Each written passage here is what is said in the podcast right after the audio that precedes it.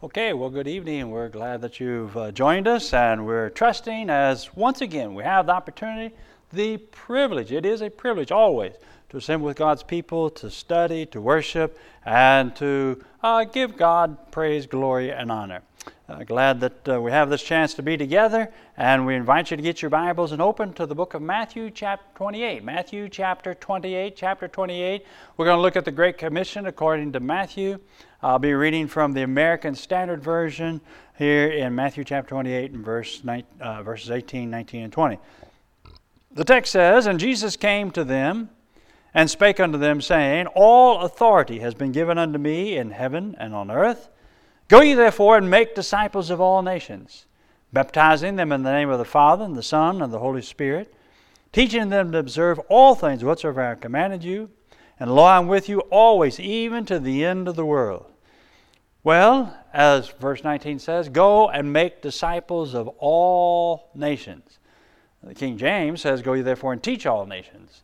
But really, the, I think the American Standard, English Standard, I think is, is more correct. But you can't make disciples without teaching, so uh, really no big problem there. But, but I, I prefer the, uh, the English Standard, the American Standard Version, go and make disciples of all nations. And that's going to be our focus is the ideal of disciples. What's a disciple? What's that all about? And that's what we're going to be focusing about in our study here this evening and be thinking about that word disciple.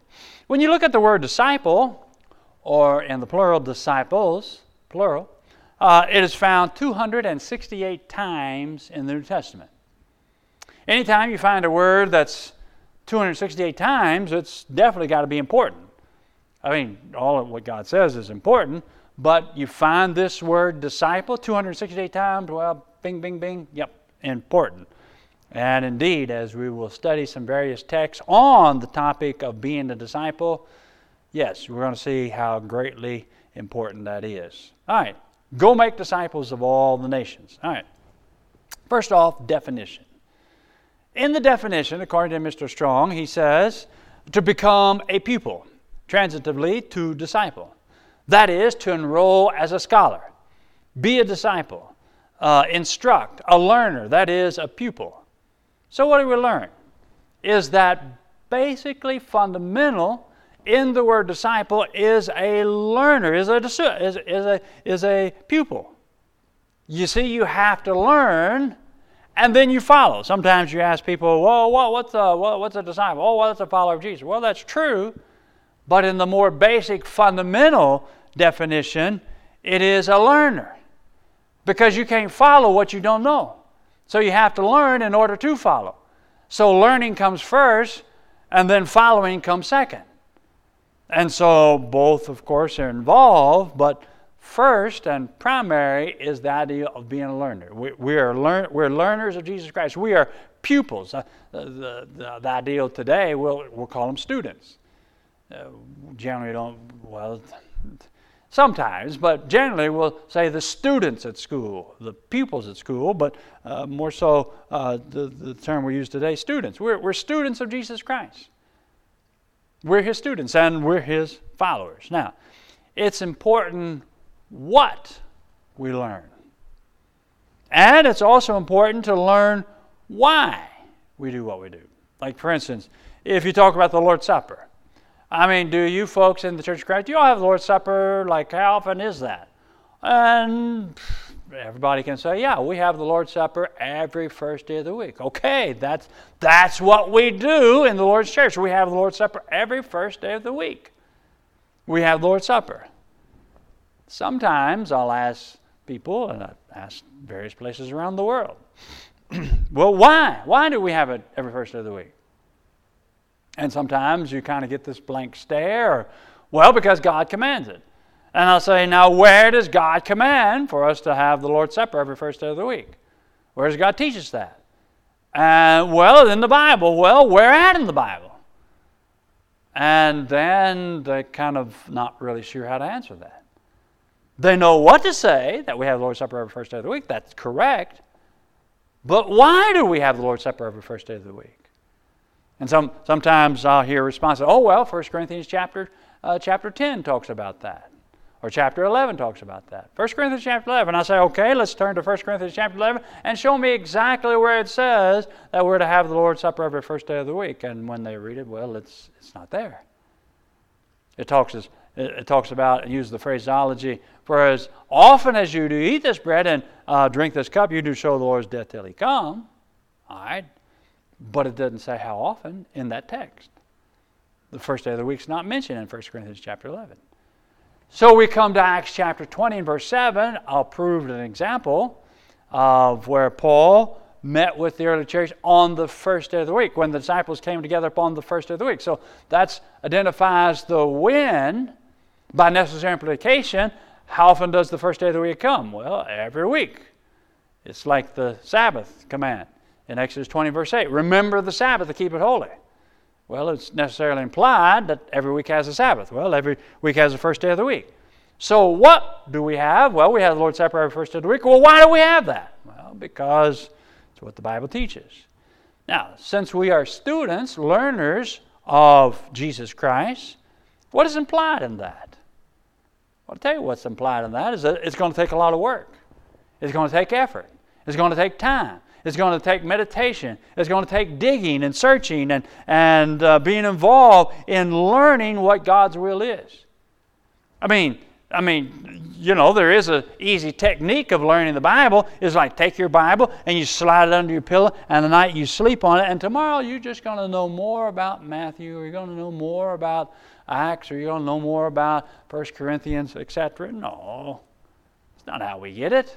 We got to dig. We got to be searching the pages. We come across words we don't know what they mean. We look up the we got to look it up in the dictionary and find out the definitions. And that's what's involved. That's implied in being a student. It's our textbook. We got to have our textbook. It's like kids that go to school.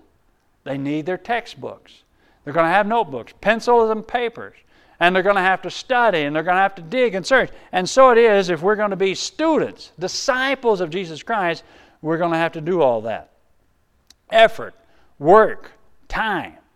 And there's no easy way to do it. it it's just going to take a lot of time and effort in being a student of the Scriptures, a student of our master teacher, Jesus Christ. All right, so that's the definition of the word disciple. Well, let's talk about what a disciple is not. It appears when you read 1 Corinthians chapter 10, there were probably some, I don't think all, but there was at least some, enough that Paul had to address this in 1 Corinthians chapter 10. And what uh, it seems that some of the brethren there at Corinth, maybe, it was the majority, I don't know, but some of the brethren had the ideal that, well, you know, we've been baptized, and, you know, we eat the Lord's Supper every first day of the week. And they thought that, that that's sufficient. Is baptism important? Well, absolutely it's important. Jesus commanded it. Eating the Lord's Supper, is that important? Well, of course it's important. Jesus commanded this do, this do in remembrance of me. Of course we're to do it. But if we get thinking that as long as I've been baptized and I eat the Lord's Supper every first of the week, you know, the rest of it's okay. And Paul says, uh uh-uh, uh there's more to being a disciple than just merely being baptized and merely eating the Lord's Supper every first day of the week. And Paul uses the Old Testament to show that that thinking is not correct. Notice there in 1 Corinthians chapter 10, in verse 1, he says, Moreover, brethren, I want you to, uh, I, I want you, I would not, I want not that you should be ignorant how that all our fathers were under the cloud and all passed through the sea, and were all baptized unto Moses in the cloud and in the sea. All right. So here's the people of God in the Old Testament. And the people of God in the Old Testament, they were baptized unto Moses. Verse 3 And they did all eat the same spiritual food and did all drink the same spiritual drink, for they drank of that spiritual rock that followed them, and that rock was Christ. So here they had their spiritual Lord's Supper, the people of God. They were baptized unto Moses. They had their spiritual Lord's Supper. Verse 5 But with many, in fact, the majority of them, but with many of them, God was not well pleased, for they were overthrown in the wilderness. Now, these things were our example to the intent that we should not lust after evil things as they also lusted. So, what do we learn? That it's going to take more than just being baptized and having the Lord's Supper every first day of the week. There's more to being a disciple than that. Is that part of being a disciple? Of course. That's what the Great Commission said. You go and teach, you go make disciples, and then baptize them. And then you teach them to observe all things whatsoever I commanded you. Not just merely observe the Lord's Supper, and if they do, at least do that, then it's all a okay. No. Teaching them to observe all things whatsoever I commanded you. There's more to it than merely being baptized and partaking the Lord's Supper. That's, that's not what a disciple is. Now, when you turn to the Scriptures, we're going to look at a few passages that talks about some of the demands of a disciple. Let's consider there in the Gospel of John. In John chapter 8, there in verse 31, then said Jesus to those Jews who had believed on him, If you continue in my word, then are you my disciples indeed. And you shall know the truth, and the truth shall make you free. If you continue in my word. Now, what's implied in that? Well, that you started in the word and then continue in the word. You know, I can't exhort, well, whoever. I couldn't exhort, you know, Kathy or, or uh, Glenn or Randy. You know, continue on your trip to Louisville. wait a minute, we're not, we're not going to Louisville. Well, then that would make no sense. So when Jesus says, continue my word, it's implied that they started in the word. And he's uh, exhorting them to continue of learning, of seeking, of searching, digging into the scriptures, learning these biblical concepts that you can know the truth and follow the truth and, and live the truth. Yeah, that's a demand of a disciple.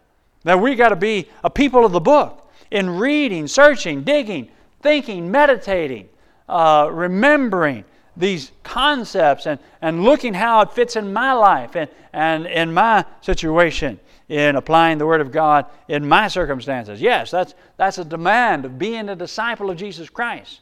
Not just pick and choose, you know, what we like. Well, I like this. Well, I don't like that. I'll just cast it aside. Now, the Bible's not like some, you know, going to some buffet smorgasbord and you just pick and choose what you like and the others you don't like, well, forget it. That's not the way it comes to uh, uh, following God and learning Jesus. We're, we're, we're going to be a learner of all that God says. All that God says is important. Let's look over here in the book of Luke, chapter 14, talking about demands. And these demands, they're, they're high. I'm not, I'm not going to pull no punches and, and try to soft soap it and, and try to smooth it over like there, there's no demands. There are demands, and they are very high. You think about the demands of being a disciple. In Luke chapter 14, look there in verse 25. And there went great multitudes with him. Wow, there you have it. Success, total success. Great multitudes are going with Jesus. Well, not necessarily. Could be, hopefully, but not necessarily. Jesus didn't say, go into all the world and make a great multitude uh, gather together. I mean, we could do that. We could we could offer a thousand dollars. One lucky winner going to get a thousand dollars. Just come and set at the, at the, you know over here at 500 Ritchie Lane in the building for an hour, and we're going to draw uh, the winner for one lucky winner to re- receive a thousand dollars. Uh, you get a lot of people coming in. You know, just take an hour every time, and hey, might win a thousand bucks. Yeah, you can get grand multitudes. Just have a giveaway, and a lot of people uh, show up. Well, well, let's look at what it says. And there went great multitudes with him, and he turned and said unto them. So here's this great crowd, he turns and he speaks to them. And in verse 26, he says, If any man come to me and hate not his father and mother and wife and children and brothers and sisters, uh, yea, and his own life also, he cannot be my disciple. Now, is he saying literally hate? No. Then you look at other passages, the, the concept of hate is the idea of love less. That is, we're to love the Lord more than mother and father, uh, husband, and wife, uh, children, brothers, sisters, grandchildren, uncle, aunts, uncles, cousins, etc., even our own life. That is, we have to love God more than any human relationship.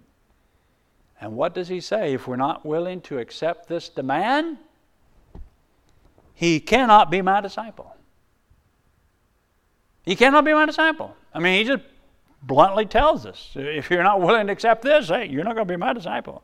I mean, you, make, you may make the profession, you may claim to be a Christian, you may claim to be a follower of Jesus, but if you're not willing to meet this command, you, uh, this demand, this, this teaching, you cannot be my disciple. Verse 27 And whosoever does not bear his cross and come after me cannot be my disciple. What does he mean to bear his cross? Does that mean wear a little lapel pin with a cross on it or a necklace with a little cross on it? Is that, is that what he's talking about? No. It was a cross in the first century. A cross in the first century was an instrument of death, it was an instrument of capital punishment. The cross was to crucify people, to kill people, and to execute people. We're to take up the cross. That is, we're to crucify ourselves, our will, and our desires that the will of God may live within us. And whoever's not willing to bear his cross, that is, to crucify themselves uh, and their will, and come after me, cannot be my disciple. Second time, Jesus says, hey, look, if you're not willing to meet this demand, you cannot be my disciple. And then he goes on to talk about counting the cost. He says, For which of you, intending to build a tower, set, sets not down first and count the cost, whether he has enough to finish it? Lest perhaps, after he had laid the foundation and is not able to finish it, all behold it began to mock him, saying, This man began to build and was not able to finish. It'd be like starting a house. You, you buy a lot and you pour the foundation, you run out of money, and there it sets. It sets, it sets, it sets. No more is done to it. And you think, well, that was a big waste of money. It's useless. What, to what benefit? Put all that money into buying the lot, putting the foundation, excavator, and then you don't finish it? No, you sit down and count the cost. And then he gives another illustration. Or what king going to make war against another king sits not down first and consult whether he be able with 10,000 to meet him that comes, comes against him with 20,000? Or else while he, uh, the others yet a great, uh, great way off, he sends a delegation and desires conditions of peace? And if you do that, you're going to come out on the short end of the stick for sure. So, what is Jesus saying? Got to stop and count the cost. That's what he's saying about being a disciple. We need to count the cost. So likewise, whosoever he be of you that forsakes not all that he has, he cannot be my disciple. That's the third time that he has said this. If you're not willing to meet these demands, you cannot be my disciple. Now, Jesus is not trying to discourage us. He's not trying to, but he's, he's being he's being forthright. He's being upfront with us. That if we want to be a disciple, hey, there's going to be some demands. And, and they're pretty high and lofty, these demands that he's asking of us. And let's look at another text over here in the book of John, chapter 6. In the Gospel of John, chapter 6, there in verse 60, it says, Many therefore of his disciples, when they had heard this, said, This is a hard saying. Who can hear it? Oh, this, this is so hard. I mean, who, who can hear that? I mean, who, who can accept this? And of course, Jesus talks with them a little bit further about the matter. Dropping on down there in verse 66, from that time many of his disciples went back and walked no more with him. They just decided, you know, that, what he's asking us, what, the, what the, these demands, they're just way too high. And so they just turn and leave. They head back to wherever. They head back to Lexington. They head back to Louisville. They're going to be around here in Somerset any longer. We're getting out of here. They walk no more with him. Verse 67. Then said Jesus unto the twelve, the twelve apostles, Will you also go away? I mean, here you have these throngs of people, you have these uh, so called disciples, and off they go, head off 27 north going, going out of town, leaving the Lord. What about you? What about you guys? And I love what Peter says. And he, sa- he says it exactly right. Then Simon Peter answered him, Lord, to whom shall we go? You have the words of eternal life. And we believe and are sure that you are that Christ, the Son of the living God. There, there's no other one to turn to. There's no other person to turn to. There's no other organization to turn to. There, there's nothing else to turn to. If we, if we don't follow you, we're not going to get eternal life because only, only, only Jesus has the words of eternal life. Yeah, these, these demands are high and lofty. But where else can you go? What other option is there? There is not any. There's no other way to get to heaven except through Jesus. Now, one more text on the demands of the disciple. This is the ultimate time, the last time that you'll find the word disciple in the New Testament. It's found in Acts chapter 21, verse 16. I think it's an interesting, uh, when you look at the list, you get the concordance and you start and you come all the way and you get to Acts 21, verse 16. This is the last time you're going to find the word disciple in the New Testament. And it says, There went with us also certain of the disciples of Caesarea, and brought with him one Mnason of Cyprus, an early disciple, with whom we should lodge. Other uh, versions will say, an old disciple, or yes, an old disciple. That is one of the first disciples. And what's the point? That you can always learn. Always. We always have the capacity to learn. I mean, the Bible is like that. You know, you can study it for years and years and decades, and, you know, there's going to be something new there. There's going to be something that's going to be renewed in your mind. How often that we forget need to be brought to remembrance. So we're always going to be studying. We're always going to be students of the Scriptures as a disciple of the Lord and Savior Jesus Christ. Yes, the demands of being a disciple is really, really high. But you know what? The rewards are much higher than the demands. And when we think about the rewards of being a disciple, it's going to give us the energy, it's going to give us the animation, it's going to give us the encouragement to, to meet these demands and to seek the Lord's help to meet these high and lofty demands of being a disciple of Jesus Christ. That is, to ponder about the rewards of a disciple. In Luke's account of the Great Commission, in Luke chapter 24, Luke chapter 24 and verse 47, uh, Luke's account records in the Great Commission, uh, and that repentance and remission of sins should be preached in his name among all nations, beginning at Jerusalem. As you go forth making disciples, as you go forth teaching and preaching the gospel, here's something that's going to move people to meet these high demands.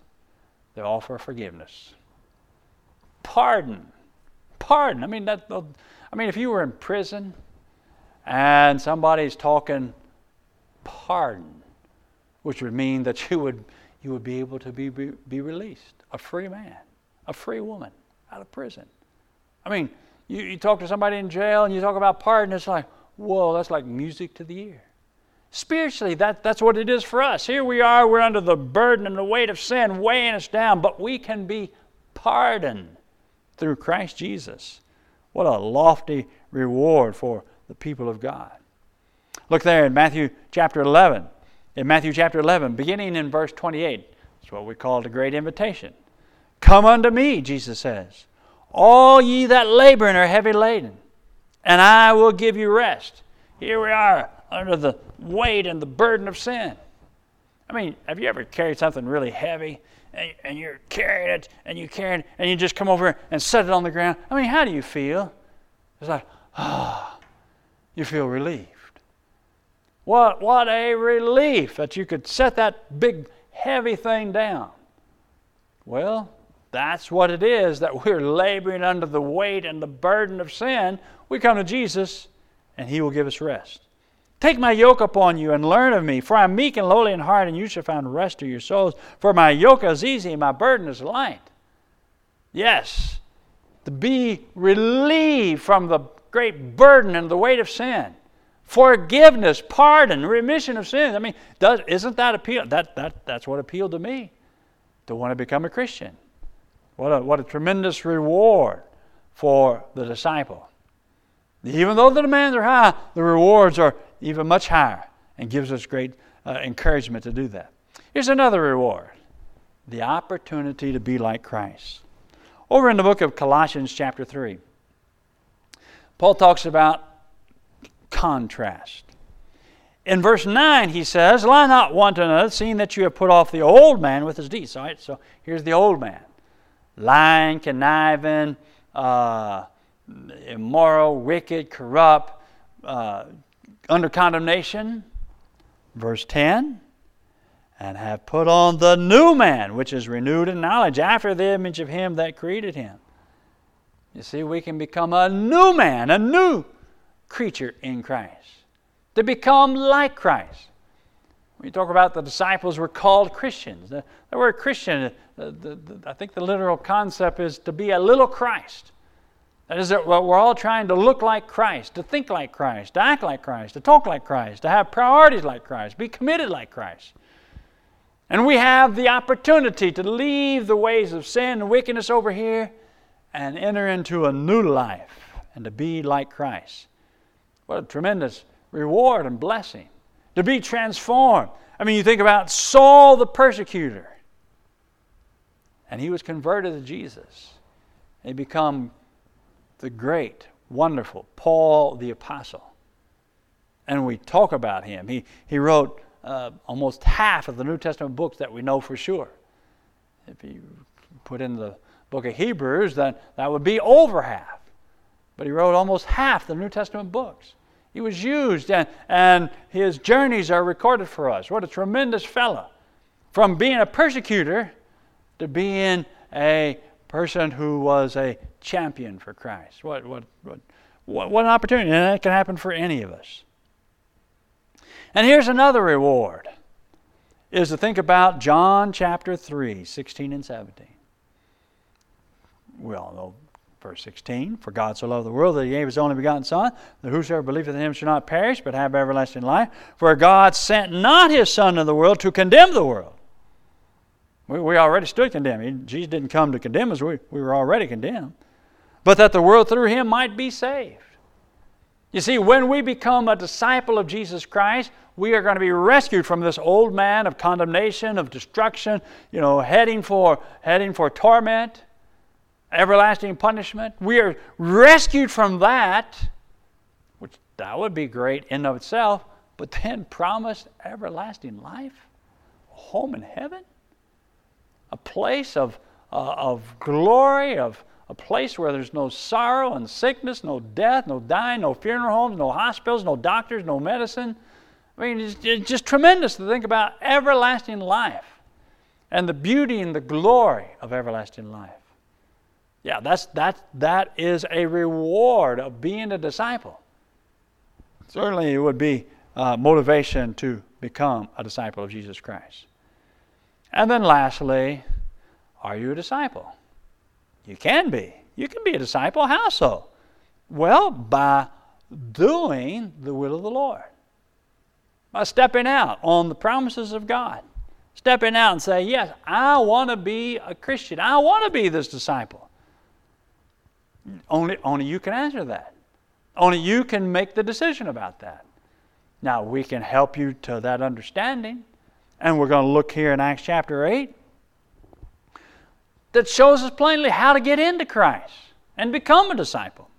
It's the story of the conversion of the Ethiopian eunuch. This, this eunuch, he had traveled like, like 1,200 miles on a chariot, and he goes to Jerusalem. I mean, tremendously long way. And he's reading, he's on his way back, and he's reading from the prophet Isaiah. And the Holy Spirit speaks to Philip. He doesn't speak to the eunuch. And the angel speaks to Philip, doesn't speak to the eunuch because God saw through the foolishness of preaching and saving them to believe, human instrumentality, he directs Philip to go. And so they encounter one another, and it says that, well, do you understand? Well, how can, how can I accept some man should guide me? And he says, okay. Well, who's he talking about? And so it says in verse 35 Then Philip opened his mouth and began at the same scripture and preached unto him Jesus. Preached unto him the Lord and Savior, the sacrifice of Jesus, Jesus dying on the cross, salvation in Christ Jesus, His death, His burial, and resurrection, the establishment of His kingdom and His rule and reign as the Messiah, telling him about this glorious message of forgiveness, the opportunity to, to become a new man in Christ, etc. Telling him about redemption. And as they went on their way, they came into certain water, and the eunuch said, See, here's water. What does hinder me from uh, being baptized? And Philip said, If you believe with all your heart, you may. And he answered and said, I believe that Jesus Christ is the Son of God. So here he had become a believer. He hears this message, said, Yeah, this is, this is it. He believes it. And what would hinder? Well, if you believe with all your heart, you can. And so he's willing to repent, which of course was necessarily implied from Luke 24 that repentance and remission of sins should be preached in his name. And he confesses his faith and say, Yes, I believe Jesus Christ is the Son of God. And he commanded the chariot to stand still, and they went down both into the water, both Philip and the eunuch, and he baptized him. So there's the step that brings you into this relationship in Christ. After hearing and believing, repenting, confessing, he's ready to be baptized, and that's exactly what he does. And when he come up out of the water, the Spirit of the Lord called away Philip, and the eunuch saw him no more, and he went on his way rejoicing. See, he became a Christian that very day. He come up out of that watery grave of baptism, a new creature in Christ Jesus.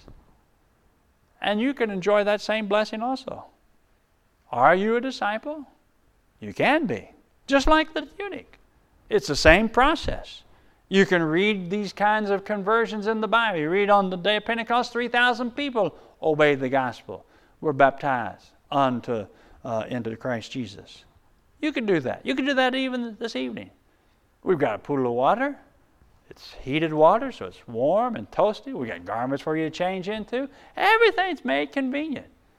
You can confess your faith before uh, men, plurality of human beings. You could do that this evening change your garments, and you could obey the gospel and become a Christian.